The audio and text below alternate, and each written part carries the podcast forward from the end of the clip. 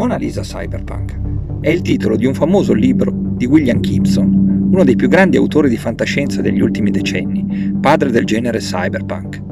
Le atmosfere di Gibson ci raccontano di un mondo dominato da oscure e superpotenti multinazionali, di città metropolitane superaffollate, di criminali cybermodificati con innesti neurali che cavalcano la rete digitale.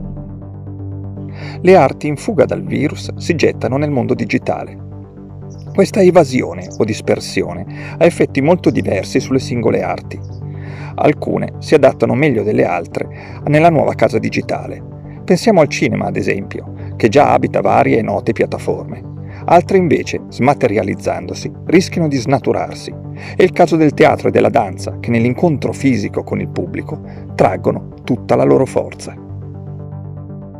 Non dobbiamo pensare però che ci siano solo effetti negativi nei periodi di crisi nascono anche delle opportunità impreviste. La creatività umana riserva sempre incredibili sorprese.